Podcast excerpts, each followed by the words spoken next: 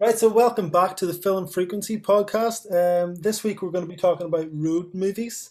We're not going to define rude movies. We're not going to say uh, any film that has a road pretty much goes in this list. But Mark and Ross have picked out a select three of their favourite um, road films, whereas I had about 13 on my list. So I'm going to maybe sprinkle them in as we go. Um, but Mark, what's your first so as Corey said as well, like I was uh, struggling to um, necessarily define what a, a, road movie is.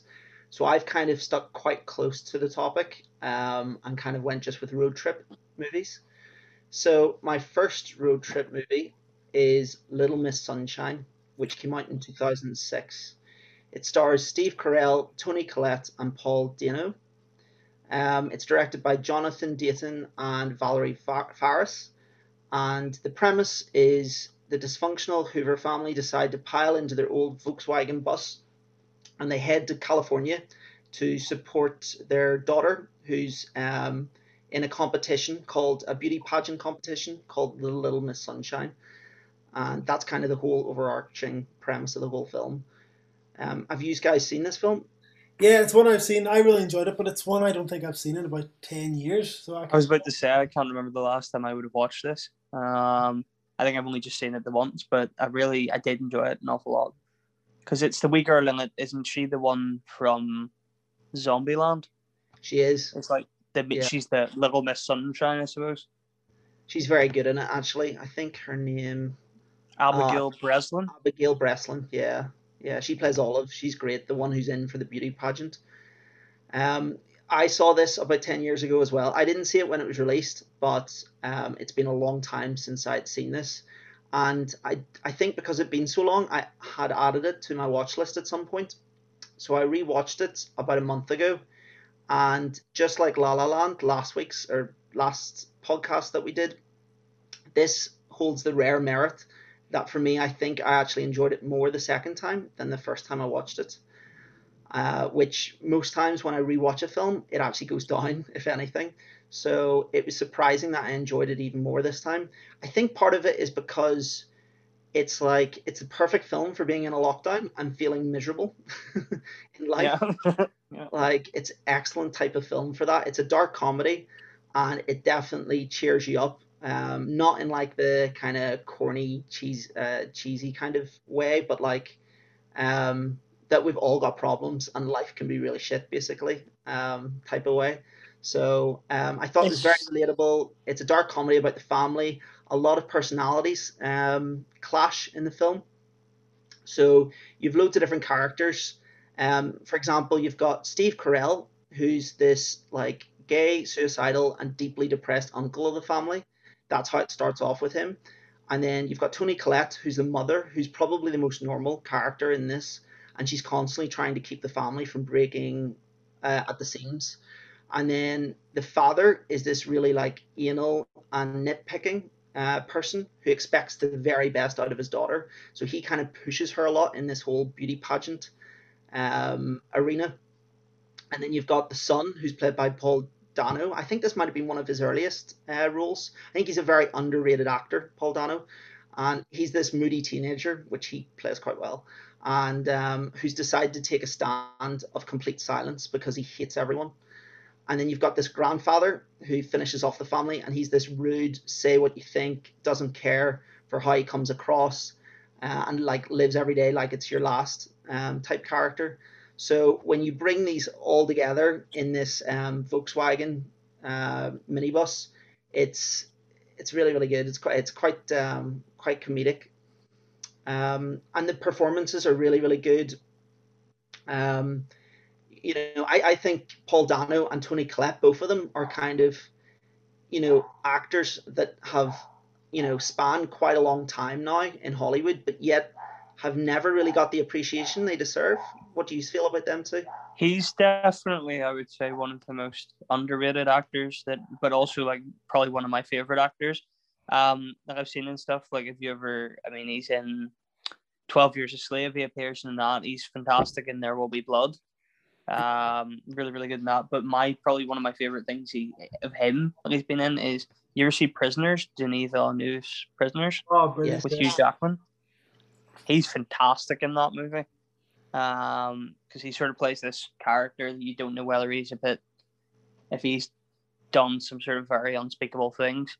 Um, but the entire way through, um, yeah, in this he's he's great. But I think you're right. I think this is probably one of his first sort of movies, and he's probably he's also um in the new Batman movie. I just read this, the one yep. that um what's his face, that Arpat is going to be Joker. in. No, Riddler. He is the Riddler. Yep, which is yep. a fantastic casting choice. Yep. I think so, he's starting um, to get the roles he deserves now. You know, I mean, he clearly picks out excellent uh, films, almost excellent. Swiss Army Man. That was it. I knew there was one movie. I was like, "What's the movie that I had seen him in?" That I was like, "Swiss Army Man." You've seen that one, right? The one with Daniel Radcliffe as the farting corpse. I haven't, but yeah. Mark didn't like didn't like it at all. No, uh, I didn't like it. I know it's your type of film, Ross. I assume. It is. I love that movie. Uh, I I really, I really really rate that movie.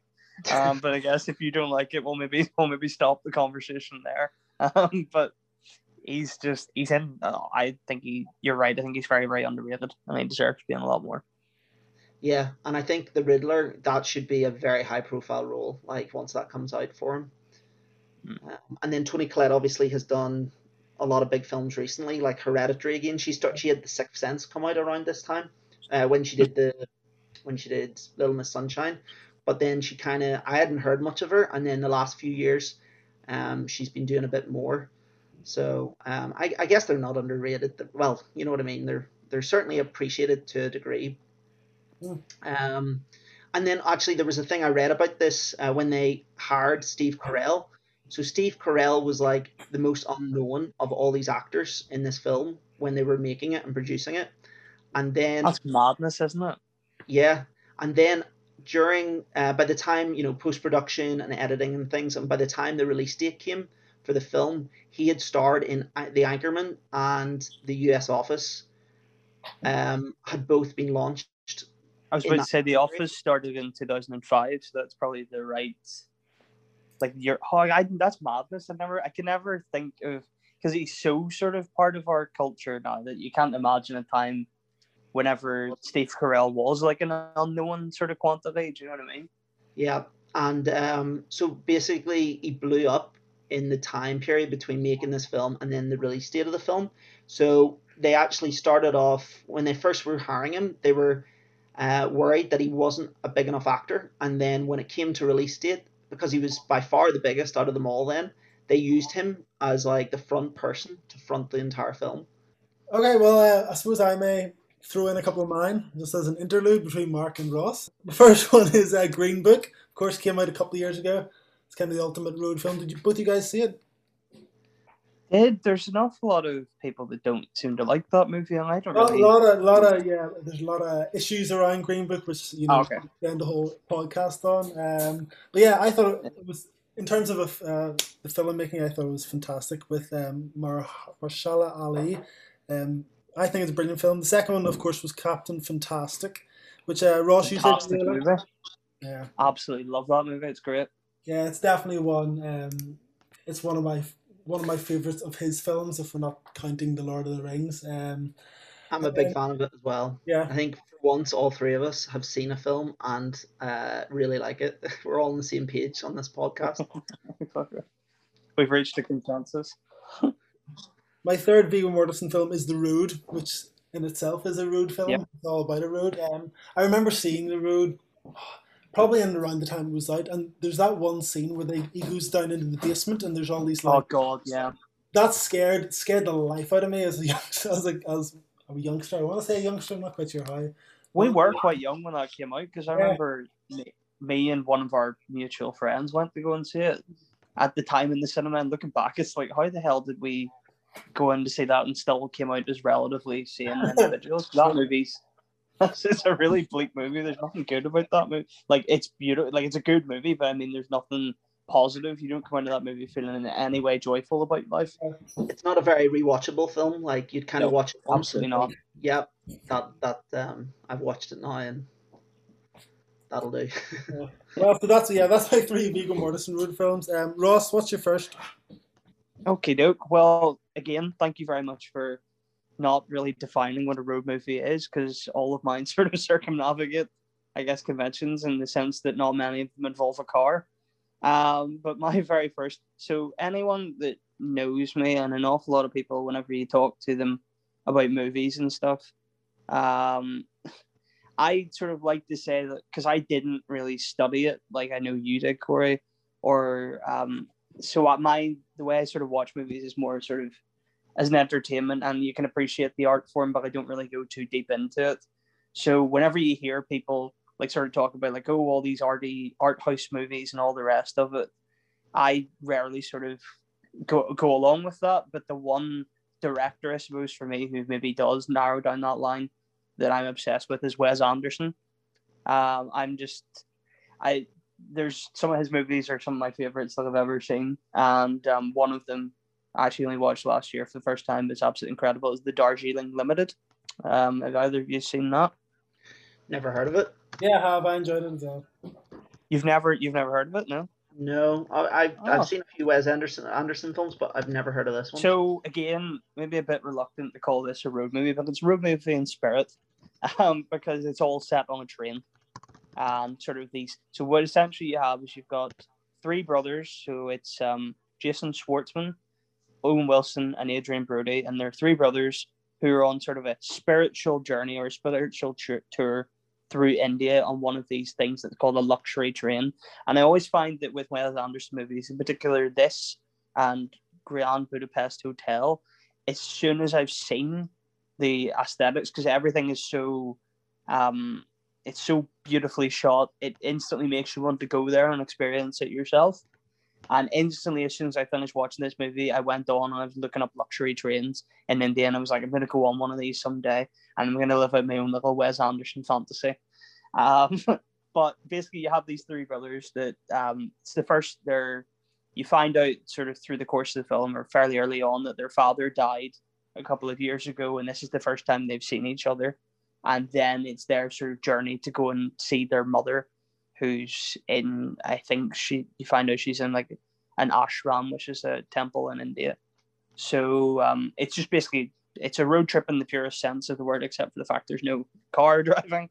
But um, it's fantastic, really, really good, really, really beautiful. Um, it's like the cinematography and it's absolutely fantastic and very. If you've seen any Wes Anderson movies, you know what I'm talking about. There's a very distinct style to everything that he does, and this is no different. Um, they also like have it's a really random thing to sort of pick up. They have like the best luggage in anything I've ever seen in this movie. They have these really sort of nice like leather cases that were all their dads, and like they sort of appear and have I guess sort of minor plot points throughout the movie based on that. Um, but visually very very beautiful, and I instantly went online and tried to find some to buy before realizing they came out from Louis Vuitton like at the around the time of the movie, and we're like at this point tens of thousands of pounds. And I was like, okay, maybe not. Um, but fantastic, really, really good movie. Yeah, I, am a big, big Wes Anderson fan. It's one I've only ever seen once. The same with the yeah, same with the one previously with uh, Gwyneth Paltrow. Um, oh, the Royal Tenenbaums. Once, once again, I've only seen that the once, and um, but yeah, his films are fantastic, and I can't wait for the French Dispatch. Hopefully, coming out this year. I, I just, I again, it's like he sort of is the the art house sort of indie director that I most follow. I suppose he's the most high profile of them all. But I um I mean Life Aquatic of Steve Zissou is one of my favorite is yeah. my top five favorite movies of all time. And I can just endlessly watch that again and again and again. So I'm very just I, and like Bill Murray makes a cameo in it and he's hilarious and Natalie Portman randomly appears in it at one point and there's also like a if you watch it there's like a little prologue film all about Jason Schwartzman and him like falling in love with Natalie um, Portman at this sort of hotel in France, which is just a nice little aside.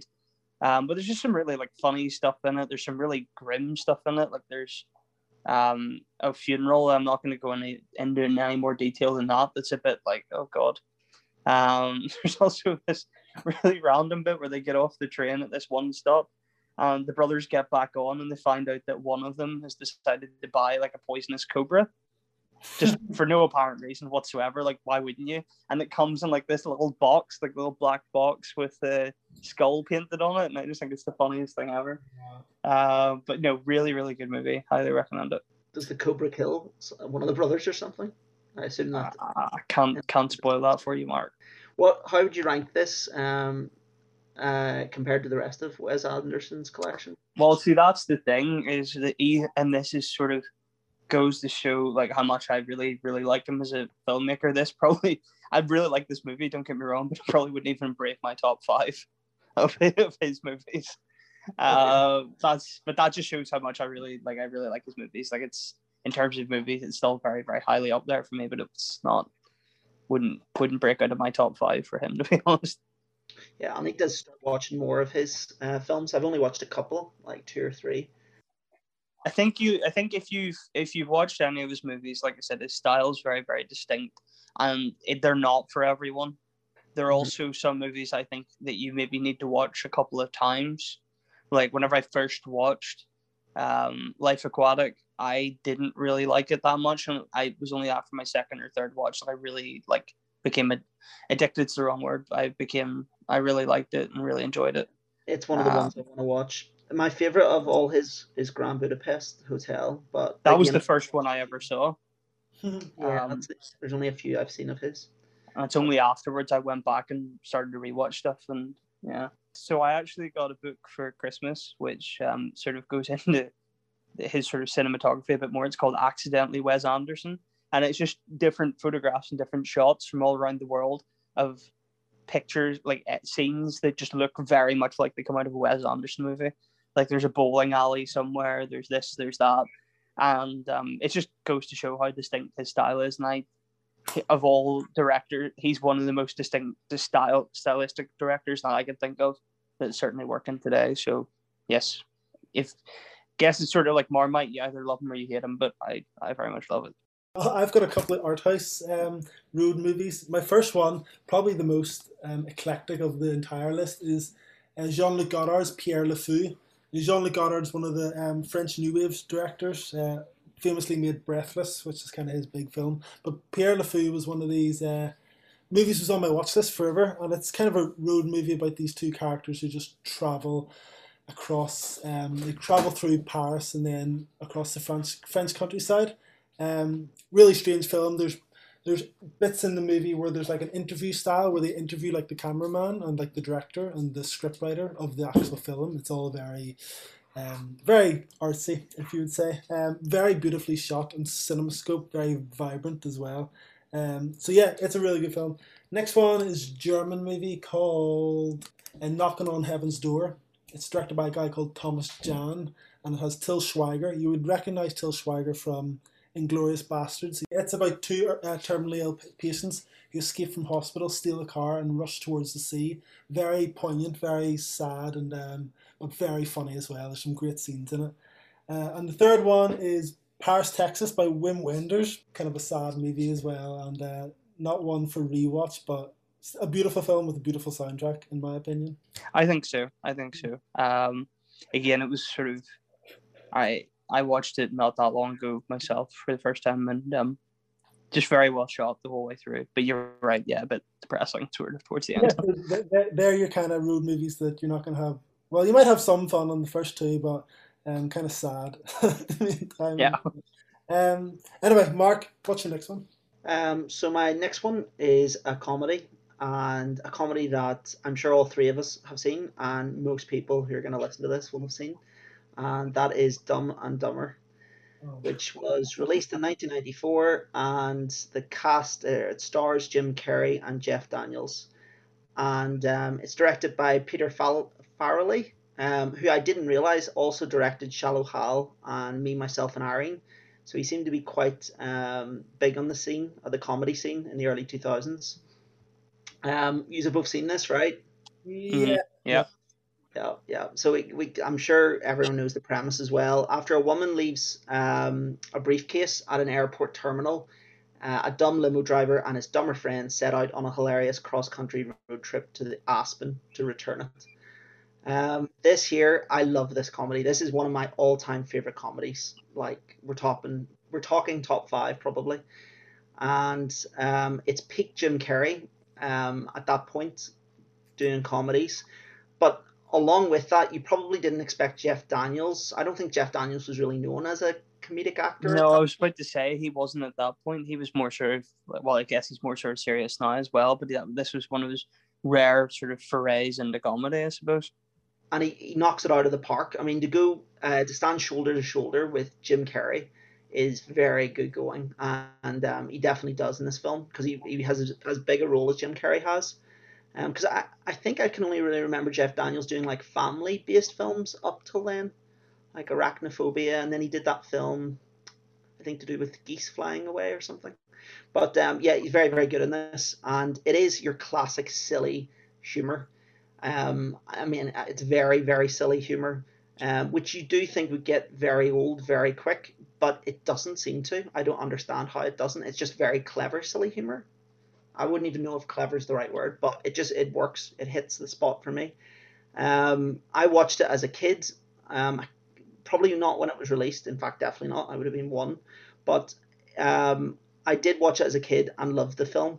And I thought that as an adult, I would start to realize this is one of those kid films where actually it's not funny. It's kind of like a film that breaks your heart when you watch it when you're older because uh, you realize your kid self found it funny just because you were a kid.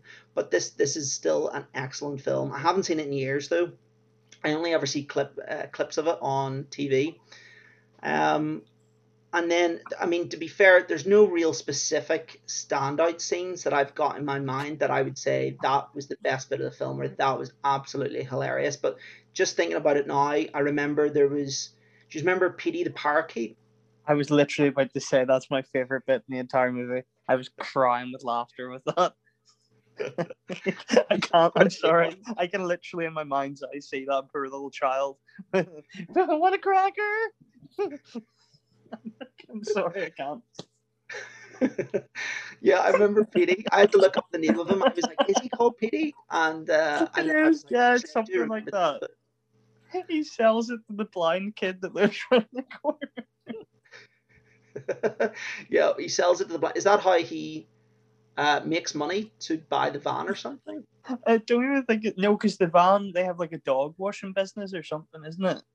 And it's yes. like the van's just a giant dog. Yeah. And then no, I think it's just because they're leaving and he's trying to get rid of some of the stuff. So just, he's trying to get rid of the stuff. A dead parrot, a little blind child. And he's got duct tape, uh, what do you call it, strapped around the parrot's head to keep his head on, because uh, the, the guy, the thieves that show up to try and get the money from the suitcase, kill the parrot, thinking we've we've uh, we'll hit him where it hurts, but he just gets rid of the parrot. And I remember the whole way through these uh, uh, what you call it, this gang who's trying to acquire this like briefcase that has millions in it, think that these guys are like super tough, super sleek, very clever, clever and very crafty. Um, but they just stumble their way through, making it seem as if it's seamless, but it's not. Um, I remember the tongue, uh, the classic tongue stuck to cold ski, uh, to the cold ski lift. Yeah. And the hamburger scene, do you remember that where they accidentally poison the guy? I, I mean, it's just it all. It seems like a film that just all came together. Um, I never watched. There was a sequel that came out of this. I think there was a prequel that was made by a totally different director, uh, and it was a different cast. It wasn't Jim Carrey and Jeff Daniels. And then there was an actual sequel that was made only a few years ago. Did any of you see it? It was. I heard. I heard about it, and I saw like the clips and stuff from it, but I've never. I never actually watched it. I never did either. Corey, did you ever watch it? No, no, I never. I heard it didn't do very well. There's a few films around that era that were absolutely stellar, but any sequels that they ever did to them were terrible. And I feel like I don't want to ruin and put a bad taste in my mouth with this film. This is actually the interesting one because whenever, while we're talking about this, I don't think it's out yet. I guess it's out later on in the year. Have you ever seen Coming to America with um, Eddie Murphy? it's so it's a it's a it's a rom com. Well, I guess it's, it's more of it's a comedy that comes out in uh, or came out back in the eighties, and it's like Eddie Murphy's like this um, African prince who comes to the U.S. and it's sort of how he like tries to settle in and stuff there. But they're doing they they've done a sequel to that that's coming out in March, of this year. Um, so on the fifth of March, they're releasing that. So that'll be interesting because as you have these interesting ones where it's a sequel that's like years and years and years after the original, and whether or not it still stands up and whether or not it's good or not. But I suppose that's another, a whole other sort of scenario you could get into. Yeah, I would, Yeah. I would say Bill, Bill and Ted's uh, Face the Music. Yep. One of those Exactly. examples where it does not work at all. No, It's By just- doing it again. Did you rewatch the sequel to that, Corey? I had seen I Bill Bill and Ted the first one, the second one. I only saw for the first time in like twenty end of twenty eighteen or something. So they were relatively fresh in my mind. But um, yeah, the new one just wasn't funny. Was so bad. doesn't Yeah. don't no, not at all. No. Come to think of it, Ross, I have seen Coming to America. I only saw it a couple of years ago, but that's the exact type of film where it was like that era of time, that type of comedy. That yeah, that's the types of sequels that don't normally do well. So we'll see if this um, can break the curse.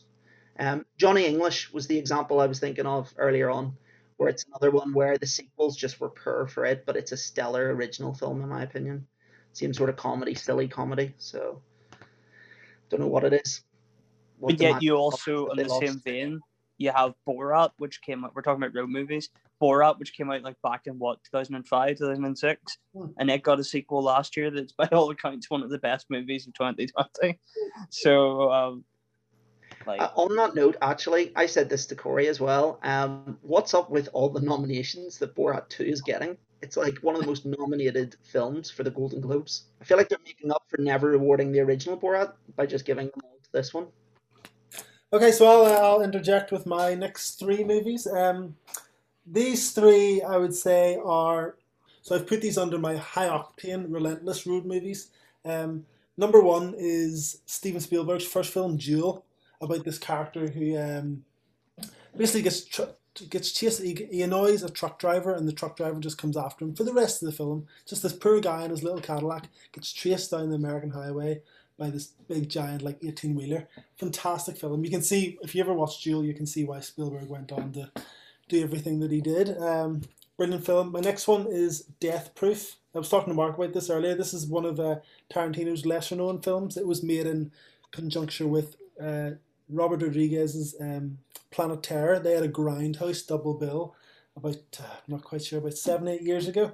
Um, the first first half of the film kind of is all set inside a bar, and then the second half is just relentless.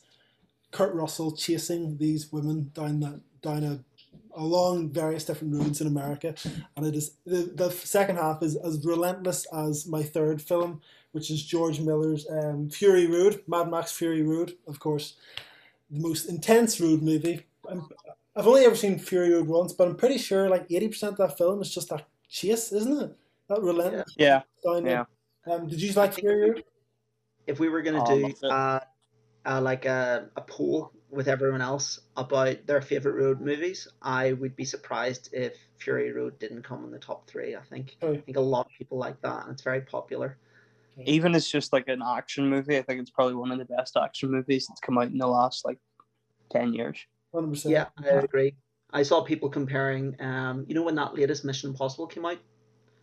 Um, a lot of people were like, "This is the best action film to have come out since Fury Road." Uh, Ross, so what's the next, next film? Um, yep. So still sort of continuing on the route, This is more, I suppose, of the three of them. This is more of your typical road movie. Um, for me, um, it's Into the Wild, which is a 2007 American biographical movie, um, based on a book by Jon Krakauer. I'll go into a bit more about him in a minute, but it's directed by Sean Penn and stars um, Emile Hirsch, among other different people, and it's basically all tells the story of Alexander Supertramp or Chris McCandless, and basically he's in his twenties, um, finishes college, and then instead of going into the path that was sort of set out for him, basically just destroys all of his personal possessions and sets out on the road. And his overall sort of goal is that he has to get to Alaska. That's where he wants to go. And um, yeah, that's what basically it. He it's his journey to Alaska and the people that he meets on the way. Um, you have a young Kristen Stewart who makes a wee appearance. Um, as some as a girl living in a trailer park. You've got Vince Vaughn, who I didn't know was in it. Um, he basically gives him a job at one point, and personally, my favorite character, I suppose, in the entire thing that he meets is this old man who's played by Hal Holbrook, which is a name that I don't know. I guess people of our generation maybe don't know as much. Um, but one of the main characters in All the President's Men, amongst other things. Unfortunately, he actually passed away earlier on this year. So that was at the tender age of 95. So he did well there. Um, but it's basically, I don't want to spoil it, and it's very easy to spoil this movie by talking about the themes too much and stuff like that. But it's we've all we've all obviously now gone through university. The three of us have all gone through it. We're all out the other end, and there is that sort of thing whenever you step out after having gone to that. Because essentially, if you think about it, we're all sort of we go to school. The next logical step is that you go to uni and you do whatever it is you're doing. But once you get to the end of that, then there's kind of the point like, well, shit, what do I do now? Like you're sort of kicked out into the wilderness a wee bit and um, just interesting. Obviously, someone who defies the conventions that are set for him, um, but just fantastic. Really, really good movie and a really good sort of look into the psyche of people, I suppose, and what makes us people. Um, I watched yep. this film last week for the first time. Well, I, I started trying to watch this about two years ago, and then I stopped mm. half an hour in because it is slow and I knew it's it and it's also very long. It is very very long, and I'd read the book for it while I went traveling, and I do think the book's stronger than the film. Right. And but I just did not like this film, um, and it's the same I problems I had with the book, except amplified with the film. Um, in the fact that I couldn't get into this kid's mindset. Um, and I think you really need to get into the mindset of the kids in order for you to like this film and I don't think the film does that particularly well. Maybe it's just my perspective, but I just um, so basically, you know, he does he doesn't tell his parents he's going to go and do any of this. He just abandons it, uses up all their money and invests um, that they've provided him with. They basically give him a lump sum for was it college or for moving out afterwards. He burns yeah. it all and then doesn't make contact with his family. Now you find out that the, the family have had family problems in the past, but it's still, you know, and there's there's various moments in the film where you think, um, you know, where he clearly is pondering about the damage and the hurt that he's causing on his parents. He doesn't lift the phone once to them, and it's and more still goes with it. And I I couldn't really almost forgive him for that. I was no, like, it's not. You don't very you, selfish side. I think, and it also depends when you watch this movie as well. You can definitely watch this movie and sort of relate more to him as a character. But I also think you're right. I certainly the older I've gotten, the times I've watched it, when I have been a little bit older, the more you realize what a sort of self-centered individual he is. And I think the one thing this sort of shows very, very well is that you can't really live as an island, like we're not really made to live as an island and that like the whole point of it is that it's relationships. That's like the what you should be trying to get out of life is establishing firm, good relationships with people. And the problem is he sort of just drifts through. Um, yeah. And like you said, the way yeah, the way he treats his parents is disgusting. But it's also the fact that it's a true story is kind of a bit. Um, yeah, I don't know. I, I still really I like the movie an awful lot, but I see what you mean. I don't really like. He's very unlikable as a as a protagonist. Yeah, because I do agree with you that you know it is a true story. So it's not like this is unbelievable. This never happened. It clearly did happen. It's just trying to crack open his mindset and exactly the reasons why he did it. Because, and to be fair, he did when this did happen. He left a diary basically where where he was. He left a diary, and that's why people were able to. That's mm-hmm. why it was easy enough to adapt it into a, a, a book. Well, yeah, this was the book. This is the non-fiction book that this is based on with. um sort of co-written between him and Jon Krakauer. And the reason I was like, I recognize that name. Did you? Did either of you see the Everest movie that came out a few years ago, like yes, five or six years ago? Yeah, yeah. He is Jon Krakauer is he's written a number of books, but he is one of the people that was part of that expedition that went up and he's one of the survivors of the Everest disaster. And he wrote the book. because you actually see it whenever you're watching it. They're talking to like this guy who's like he's the person doing a story on them for the newspaper or not newspaper like this like hiking magazine and stuff. But he's one of the he's one of the very few members of that expedition that survived.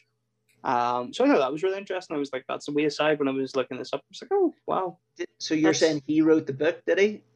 For He wrote he wrote like he sort of pieced together your man's diary and Ah, cool. he's Yeah, so someone who's yeah. got experience from doing um, extreme yeah wilderness. yeah no but like i mean i just I, I like i said i understand why but i also think the performances of this are really good i this also um very strangely when it comes to music this introduced me to pearl jam which i'd never listened to any pearl jam before but it's eddie vedder is the um sort of main singer and, and the main sort of com- not composer but like writes the soundtrack for an awful lot of the movie Soundtrack's not bad. I'll give it that. I quite like the soundtrack. I love I love the soundtrack, and he won, I think he won the Academy Award for the best original song in this Wow. movie as well. Um, It's a very high rating on IMDb, and I see um, Sean Penn directed it. I don't know if you said that earlier on, but yeah, yeah, yeah. well. Because I don't think he directs much, Sean Penn. No, he, he doesn't, but like he's also I, I quite like an awful lot of the stuff he does. I was interested as well when I was looking this up. I was like, Emile Hirsch, like he's someone that I've seen in an awful lot of things, and I was like, why hasn't he blown up? Where is he been as an actor? Because you see he's an awful lot of jobs. Then you sort of you look into it a bit more, and there's like some um not particularly nice things that he's he's done during the past. So I guess maybe yeah, his personal life has maybe halted his career somewhat. He's he's really good. I don't know if have either of you ever seen Milk? No, no, no, I haven't. Oh god, that's it's a fantastic movie. But he's really, really he's very, very good in it. Um, but yeah, no, like you said, he, I think he does quite. I think he does quite well carrying through this movie. But it is the he has backed up a stellar list of supporting characters as well. On the on the note of supporting characters, I will uh, confirm what you said that the best supporting character was that old man at the end. Like, Hal I- Holbrook, those yeah. were the best scenes of the whole film, I think. definitely. It's Um, so like because he he basically meets this wee man and like he's a wid I think he's a widower. He doesn't have any kids and stuff. And then they it's the bond that those two sort of form. He's a he works. He's a leather worker and he does this really cool scene where like they make a belt for him of like his travels. the outcome of that with Chris, I also was like, "You're so selfish," like because you're feeling for this old man, and then whatever happens there, I'm like, just every time he interacts with people and then goes off on his own trip, I can kind of get. Obviously, you need to move on, but um, yeah, I just one thing after But- another, I, was I do not like this character. No, again, I just flaw. again, but th- that's the point. I don't like him as a character, but I think it this as a movie and as a tale serves as a very good cautionary tale. Why you need why you need other people in your life, and you can't just do it all on your own. My next film is The Fundamentals of Caring. Um, it stars Paul Rudd and Craig Roberts, uh, directed by a guy called Rob Burnett. Uh, have you guys seen the film? Yeah, I really, really like this movie. Yeah, I'll give you a wee bit of a, a synopsis. Uh, having suffered a tragedy, Ben, that's uh, Paul Rudd, becomes a caregiver to earn money. His first client, Trevor, uh, Craig Roberts, is a hilarious 18 year old with muscular dystrophy. Uh, one paralysed emotionally, one paralysed physically. Ben and Trevor hit the road on a trip into the western states. So it's kind of like they go on the road trip. Um, Paul Rudd's character is trying to help Ben, you know, hit some of the stuff on his bucket list. Um, just various things across uh, the states that he, he hasn't seen yet or um, wishes to see. But it's hilarious. It is um, and very, very emotional and very sad. I think Paul Rudd is best when he kind of balances this emotion and seriousness uh, um, Mhm. in a role. Um, there's a lot of there's a lot of stuff where he's just he just is comedy Paul Rudd and he's brilliant. But I do think when he can mix this kind of like heart wrenching drama with the comedy side, he's just fantastic. But yeah, it's a beautiful film. It's on Netflix. It's one I just put on on a whim, and I think I was near crying by the end of it. He's another fantastic actor that doesn't get involved in enough stuff. Um, Craig Roberts, I he was one of those certain people I thought was going to be after. I don't know if you've ever seen Submarine. Yeah, yeah. Um, and I thought he was going to be in an awful lot more stuff after that, and he just, I guess he hasn't really hit the big time in the way that I would have wanted him to. My next film, David Lynch's Wild at Heart, and we were talking beforehand about the fact that you guys aren't really David Lynch fans. I know Mark's definitely a David Lynch fan. This uh, this is Nicolas Cage and uh, Laura Dern. They're both fantastic in it. Nicolas Cage at his best. It is very 1990s Nicolas Cage. There's nothing better in cinema than that. Madness. I was watching a scene earlier just uh, in preparation for this episode. There's this great scene of the Nicolas Cage and Laura Dern in the car driving down, just driving down the highway, and Laura Dern's changing the um changing the radio, and all she can get on the radio is like depressing news. It's like murder somewhere. You know, someone's been abducted. The next one, and she just screams and she just pulls over the car, gets out, and screams to Nicolas Cage like find me some music on this radio or we're not going anywhere and then he, he turns over and this rock song comes on and he just screams and somersaults out of the car and the two of them just start dancing in the friggin' on the side of the road. It was Is that the start of like Nicolas Cage's screaming uh, sessions in films? Maybe that was the start. And, uh, it's fantastic it's fantastic. It's a really good movie. I think I know Mark you didn't really like was it Mulholland Drive? Uh-huh yeah. This one has a few kind of uh, like what would you call it? Kind of strange occurrences in it but mostly it is relatively linear. The ending is very very like um, 2001 a space odyssey so just be prepared for that but it is an enjoyable film it's, it's a good laugh and it's uh, i do like the ending of 2001 space odyssey but um, yeah i can get what you mean by that like it's quite uh, uh, subjective, well, subjective, and kind of you know you take what you want from it. In fact, Lost Highway, I absolutely hate it. I hate it with a vengeance. We watched it over lockdown, and it is, it's a horrible film. So my last one is maybe my favorite out of the three, and uh, that is Thelma and Louise, which came out in 1991. Um, it casts uh, the cast is Susan Sarandon, uh, Geena Davis, Michael Madsen, and Brad Pitt. And the two main characters, uh, the two uh, leads here, are Susan Sarandon and Geena Davis. And it's directed by Ridley Scott. Um, this, I think, is my favorite Ridley Scott film. I think it's I prefer this even to Gladiator. It's an excellent film, and I only discovered this film a few years ago. Uh, the premise is Two best friends, which are Susan Sarandon and Geena Davis, set out on an adventure, but it soon turns around to a terrifying escape from being hunted by the police. Um, as these two girls escape for the crimes they've committed, basically. So they're on the run from the police for a lot of the film. Um, and I think for me, this is the, the king of road films. In fact, the queen of road trip films because it's two female leads. I loved the film. Um, I watched it, as I said, a few years ago, having no idea about it at all. Um, just that it was Ridley Scott, so that's why I think I clicked and watched it. Um, and all I'd heard before was there's some famous ending to it, but I didn't yeah. know what the ending was. And um, as I said, it's now my favorite Ridley Scott film. Um, I've said to Corey before that um, this is the ultimate feminist film without trying to be feminist. Um, and it's because it's just a great film which happens to be about two middle-aged women and feeling empowered from what was going on because these crimes that the women commit you can kind of again it's kind of being put they did commit the crimes but it's not really their fault or at least you you're on their side of things um, given what how these crimes uh, unfold and i said to corey as well that if this film was to come out today it would win so many awards it would win the Best Picture the Oscars. There'd be so much buzz about it. Um, and I, I, think it did get nominated for several Academy Awards and won for the Best Original Screenplay, which is definitely deserved.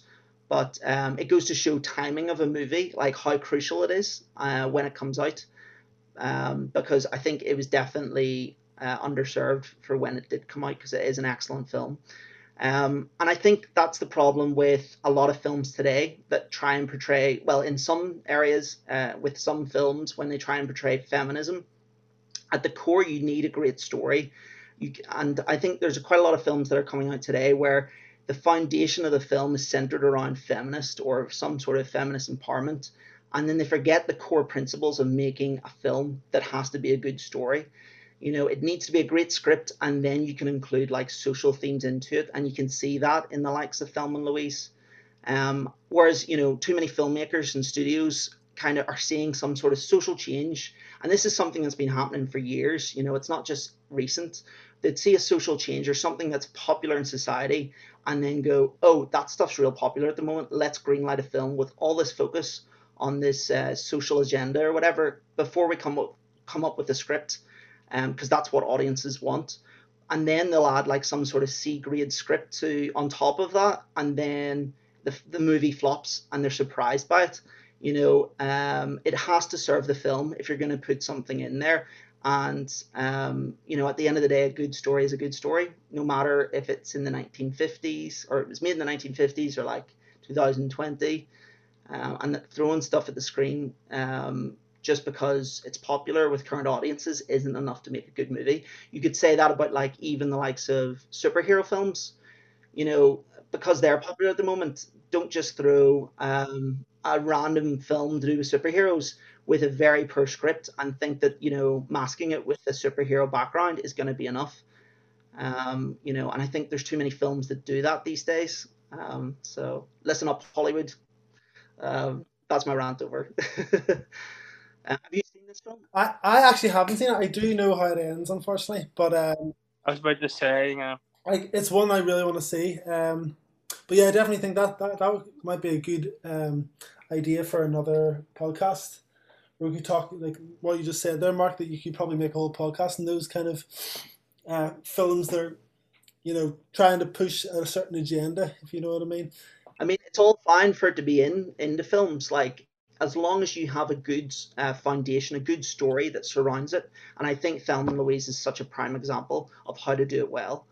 Um, and you're right about the ending. The ending is such a risky ending, but it elevates the whole film to another level. Um, and I'll not say what it is, even if in case anyone hasn't heard it. But I'm sure you see if uh, I'm sure Ridley Scott had so many barriers to try to clear to convince producers and studios uh, to make that ending and to make the film in general about. I mean, these women aren't even particularly young women. I think they're kind of middle aged at the time. They've got families that they've come from and then to make a really unconventional ending as well. Um, I'm sure even the likes of the size of Ridley Scott had to go up quite against a lot of barriers to try, probably get it hmm. through.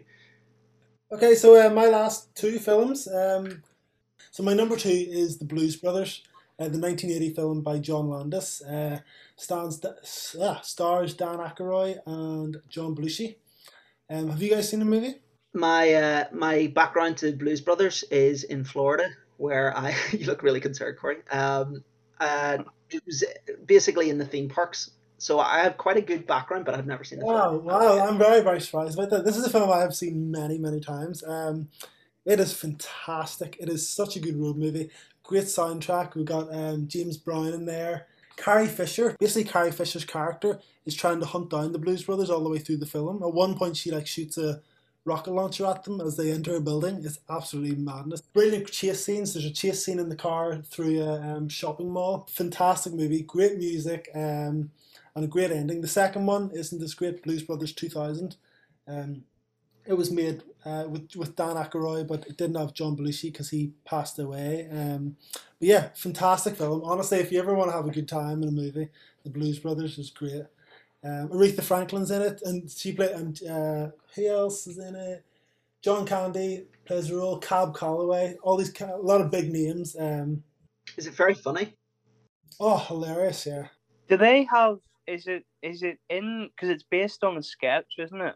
It's based on like an SNL sketch. Is it? I didn't know that. That's good. I yeah no. The only literally my only thing with Blues Brothers that I know about is um did you did either of you two ever watch Drake and Josh when you were kids? Oh, fantastic sure. Drake and Josh. There's an episode of Drake and Josh where they dress up as the Blues Brothers and sing Soul Man. Oh. And like that's so for me, like for years, that's all. Like, is that in the movie? Is that a part of the movie? Yeah, oh, yeah, yeah. Oh, fantastic. Yeah. Okay, I'll, I would watch it for that because like the parody of it's great. So uh, maybe maybe I would watch it. That would be enough to sell me. Yeah, Ray Ray Charles is in it as well. All these pretty much. I think it's Aretha Franklin. It's interesting because all the people, all the big artists on the soundtrack are characters within the film. Where they oh, that's they cool.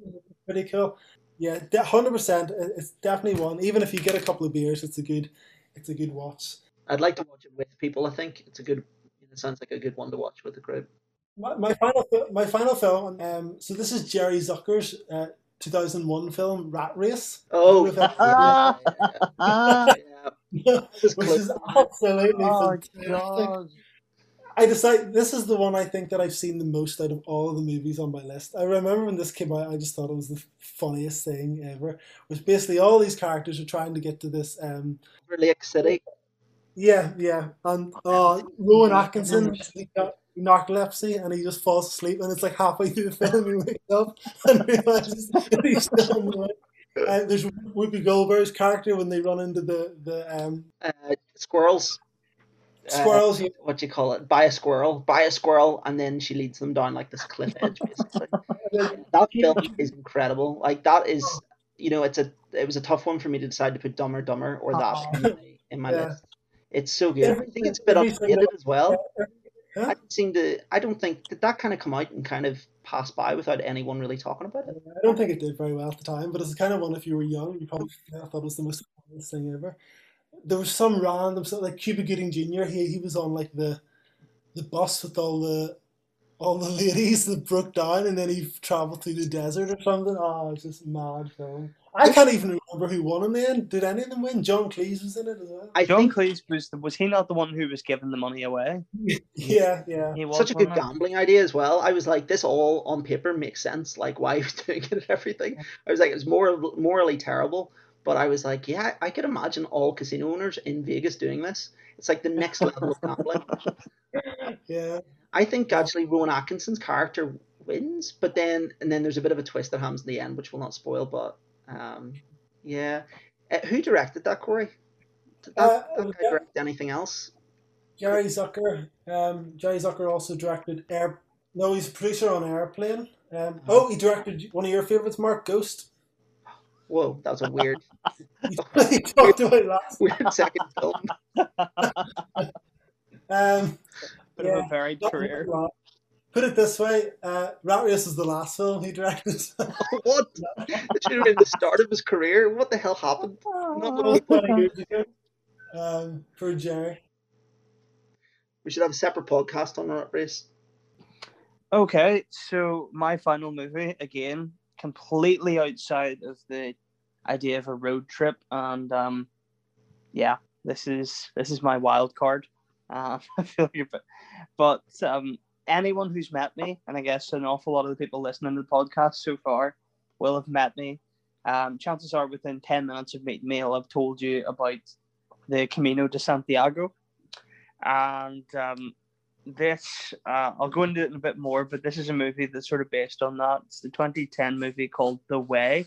Mark, I don't think you've seen this movie. I highly doubt you have. Have you? I I've heard of it. It's um, it's written and direct, it's directed, written and produced by Emilio Estevez, who you may know as Charlie Sheen's sort of less crazy younger brother, who was in he did like the Mighty Ducks movies and stuff back in the day. Hasn't really done much since, to be honest. Um, but his the main starring role is his dad, so Martin Sheen.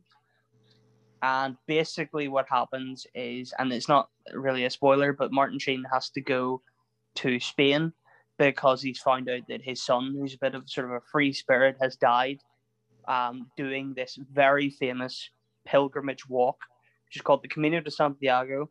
Um, it's 500 miles through Spain, and basically it starts in the French side of the Pyrenees Mountains this is like there's many different routes to, but basic there's many different routes, but essentially the main route it starts in the Pyrenees and it's 500 miles and it goes along the top of Spain and um, ends at Santiago, which is St James, and it's known as the Way of St James, which is why the movie is called The Way. Um, basically, it's supposedly where St James, who, according to my biblical history, is Jesus's brother. He's one of the one of the disciples, but he's his brother. And basically, but the whole point is that this is this walk, and hundreds and thousands of people. I guess maybe not this year. Thousands of people do it every year, and um, I had never seen this movie before, but I had heard about this walk, so I agreed to do it. And the night before I left to do this walk, I stuck this movie on, and was kind of like, oh yeah, that's that's kind of fun. That's kind of thing. Um, and then when I come back, it's just it's a movie I watch maybe at least once or twice every year, um, because it's it's a deep sort of personal meaning to me. Um, but it's just a really nice wee movie, and again, road in the sense that I think the one thing that all these road movies sort of capture is that yes, it's the whole point is it's your characters getting from point A to point B, but realistically, the main sort of point of the movie is the journey that happens in between. So not a single person uses a car in this movie, um, but it's still a road of some description. Um, yeah, I'd say that sort of qualifies. yeah, I think so. And like the sort of you have Martin Sheen's like the main character. Obviously, he's doing this walk in memory of his son. But there's a whole there's he has like a little band, a little sort of quartet that he forms. Um, York van Wageningen. I'll Well say that again, Corey. York van Wageningen. Uh, sorry, I my Dutch is terrible, as I'm sure you, I'm sure you can guess. Warren. Exactly. He's basically he meets these different people, but he's he's my favorite. He's like this big fat Dutch man that he meets, and everyone who's doing whenever you do this walk, everyone does it. Where it's like you're asked why you're doing it. That's a big thing at the end why you're doing it, and um, they all turn around and he's basically he's probably the most like I was whenever I did it, where he's just like he's fat and he wants to lose weight, and he's like my wife doesn't want to have sex with me anymore, so I have to lose the weight, and um, he's he's he's the comedic relief during the movie, but he's really, really good. And then um, they meet this Canadian woman, Deborah Unger, and I've looked her up, and this is like the last movie she did, or like one of the last movies she did, so maybe not a huge career there. But the other one, and this is for one for anyone from our neck of the woods um, who's listening to this, James Nesbitt. They just randomly find Jimmy Yeah, Nesbitt in the, in the middle of a field, and it's like hilarious because I didn't know he was in it, and I'm just watching this and I'm like, oh my god, it's wee Jimmy Nesbitt's walking around the field, walking around the field. He's a writer, Jack from Ar- I'm Jack from Ireland, and he finds he's walking around the field twirling a wee stick around, and he's like completely, he's like, they say to him, oh, how long have you been here for? And I was like. I'm not. I have no idea how long. He's just been in this random field for like he has no idea how long for. Um, and he's writing a story about it. But it's just it's a great sort of movie about just I again it encapsulates that whole experience. I can't really describe it to people who maybe haven't done it before. Uh, again, now every single person that will ever meet me has heard me talk about this because that's literally I can't go ten minutes without talking about it. Uh, but it's just it's a really it's just it to quote the to quote Emilio Estevez, the film is pro people, pro life, and not anti anything. And I think that's a it's a very inoffensive, just nice wee movie, and I I highly recommend it. I didn't realize that Emilio Estevez is the Mighty Ducks coach. Yes, yes. I had no idea the Mighty Ducks coach was um, Michael Sheen's. Uh, He's also he was like sort of the he was part of the Brat Pack, which I guess is like a bunch of but he's in like the Breakfast Club. Cowboys uh, or something. I don't know. Yeah, he's in a whole bunch of he was in a whole bunch of stuff in the eighties, but this is his like to be in, into stuff. In the this film. is his directorial movie and like I I highly recommend it especially there's just a really nice wee bit at the end where as part of like most people what they do is you get to Santiago it's like this big cathedral and you're supposed to this is like again it's this I think it perfectly encapsulates the idea of a road movie where it's you've got your destination and they all get there and they're all like oh it's beautiful and all the rest of it and people are crying and what have you. And then there's an extra bit where it's like there's an extra like 100 kilometers you can walk to the sea so you basically just run out of country.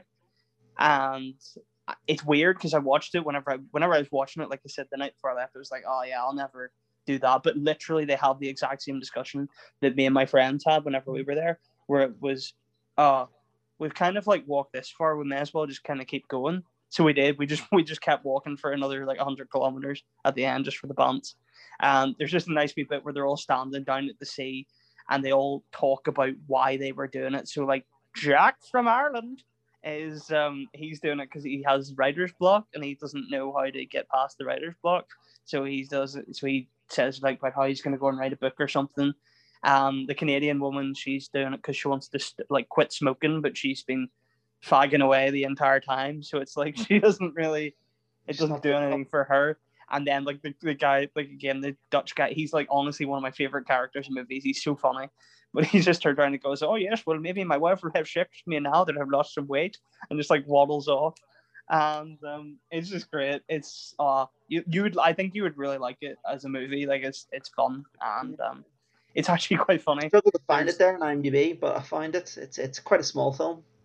It is quite a small film, but they like there's quite it's really strange because if you go to if you're on it, there's like this one bit where it's a very famous and it's in the movie, it's a very famous sort of spot along it somewhere where there's like a silhouette like made of iron of different pilgrims supposedly walking and it's sort of set against this landscape. And um it's literally called the Alto de Perdon, which is just like the mound of like the walker or something, or the height of the walker. And you get to the top of this hill and it's sort of sitting there. And I stopped to take a picture of it because it's like one of those like hashtag Instagram shots. And I stopped to take a photo of it. And there's like I put my bag down next to this like monument and I was like, oh, this is obviously for someone that's died or like some king of Spain or some saint or some really important person. it's a monument to Martin Martin Sheen. It's just randomly sitting in the middle of Spain. So I thought that was really good. But like just to round off the list, um, just a nice we captures the spirit, I think, of a road movie, but yeah, you don't really you avoid the cars. Um, but do you have any honorable mentions you want to talk about? Uh, I've just got ones that I've recently watched, so you can do your honorable mentions, and then we'll do um, what we've watched.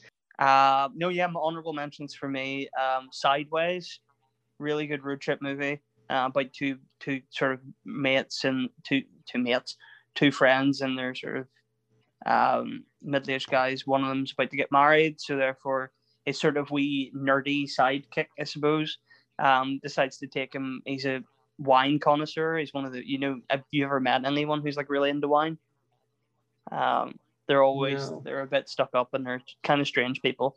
But he perfectly sort of sums that up, and he's just so they go on like a wine tasting tour, um, and basically the guy like they find these girls that they sort of fall fall for, even the one who's like getting married and. Um, if anyone's seen Killing Eve or Grey's Anatomy, Sandra O oh makes an appearance which I thought was quite cool. I was like, oh, it's look, look it is. Um, so that's a good one. Um, Inside Llewyn Davis is another one. It's by the Coen brothers and stars Oscar Isaac before he was sort of Poe Dameron and before he got big. Um, it's a good I it's it's a good movie. I quite like it, but my favorite thing about it is the soundtrack. It's sort of, sort of old folk, not old folk, but like sort of folk from back in the day. It's really really good. Um, Easy Rider, another classic basically it is the classic, the ultimate road movie, sort of, and then Little Miss Sunshine, which I guess you've already talked about. Yeah, yeah. Um, Inside Llewyn Davis, I've never watched actually, but um, I, would like to watch it sometime because that was kind of Oscar Isaac. I can't remember him doing anything. I think that's that. like his main like breakthrough. It might be his breakthrough role.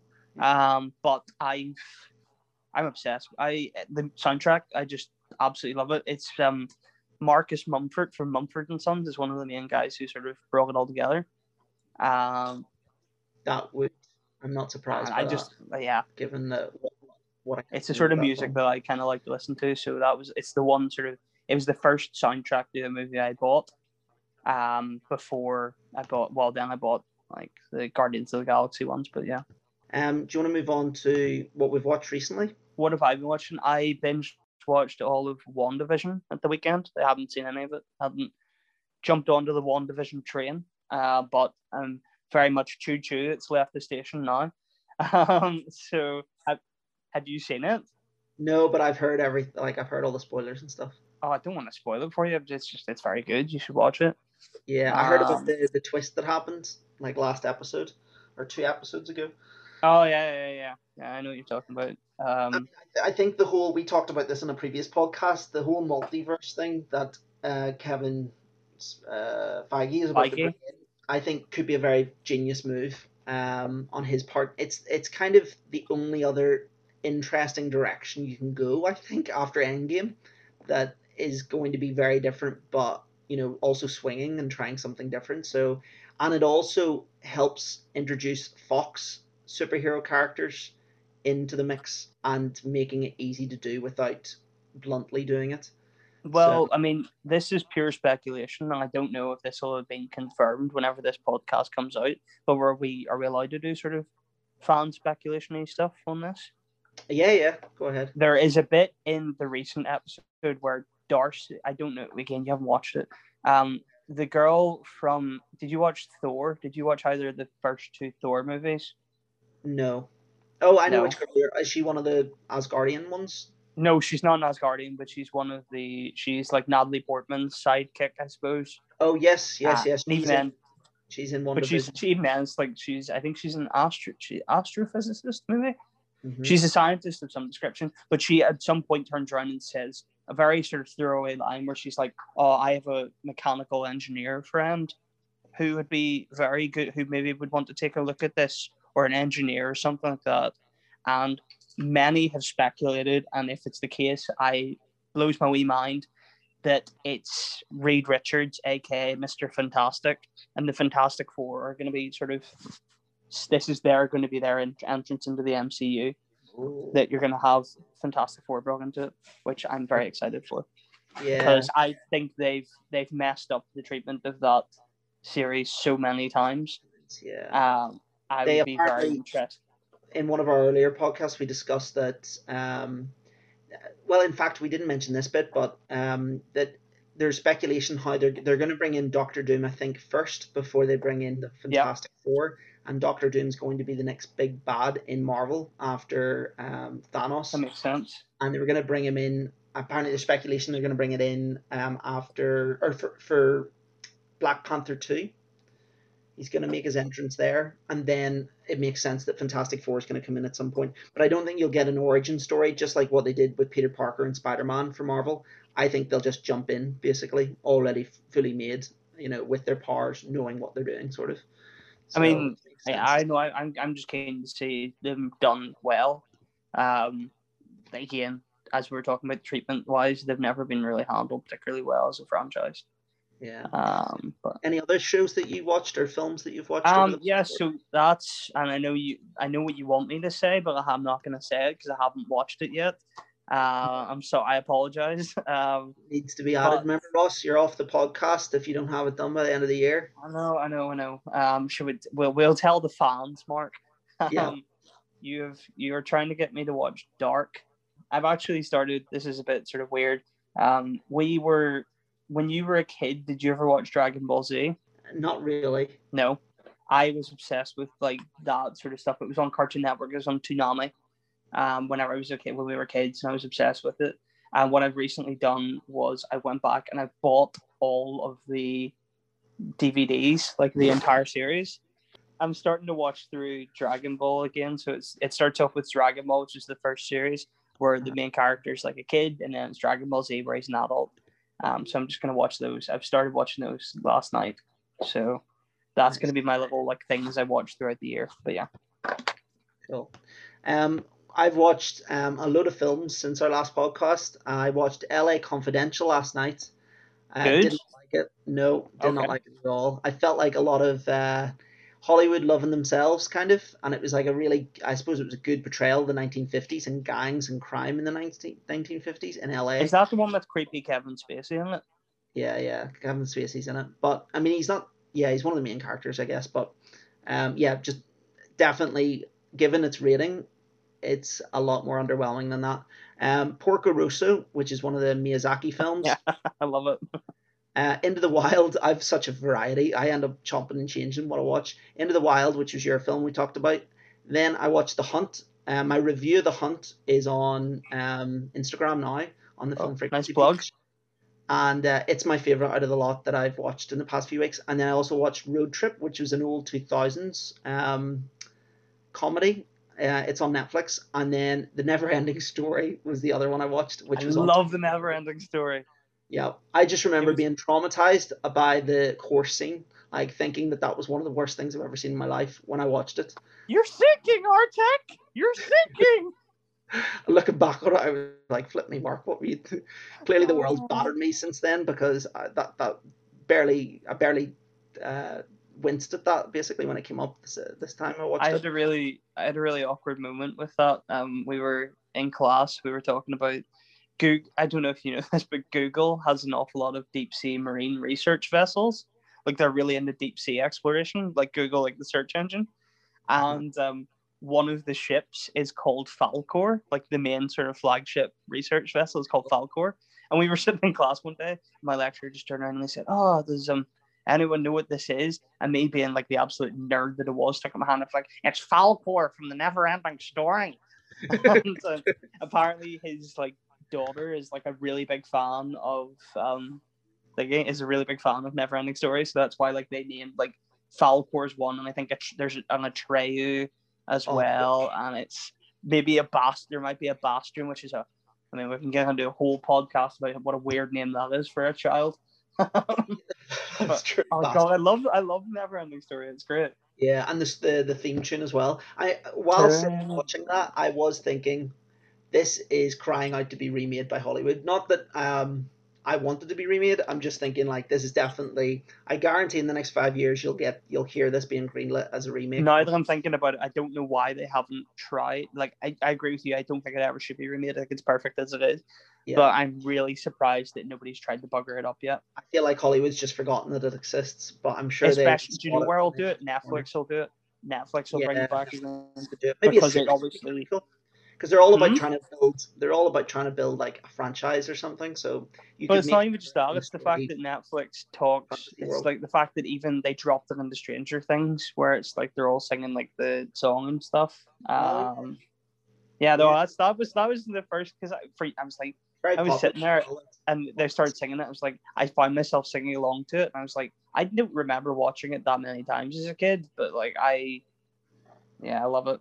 Yeah, and then the a piece of TV that I watched over the past fortnight is the first season of the OA on Netflix, and uh, I've been recommended by people about this, but I know it got cancelled after season two. But I heard the first season really good. I wasn't that fussed on it. Um, really good concept, really really smart concept, and I think the the Brit Nicole, or Brit someone, Brit Marling, who makes this and co-makes it with another guy. Um, you know, I, I think you'll hear of them again, even though this got cancelled. I think it was a clever idea, and um, I'd like to see maybe what they do next. Hope you enjoyed listening to this episode of Film Frequency. If you liked what you heard, click subscribe. You can listen to more of our episodes on Spotify as well as Apple and Google podcasts. Also, Film Frequency is on Facebook, Twitter, and Instagram for more movie and TV news, along with the opportunity for you to become involved in the film conversation.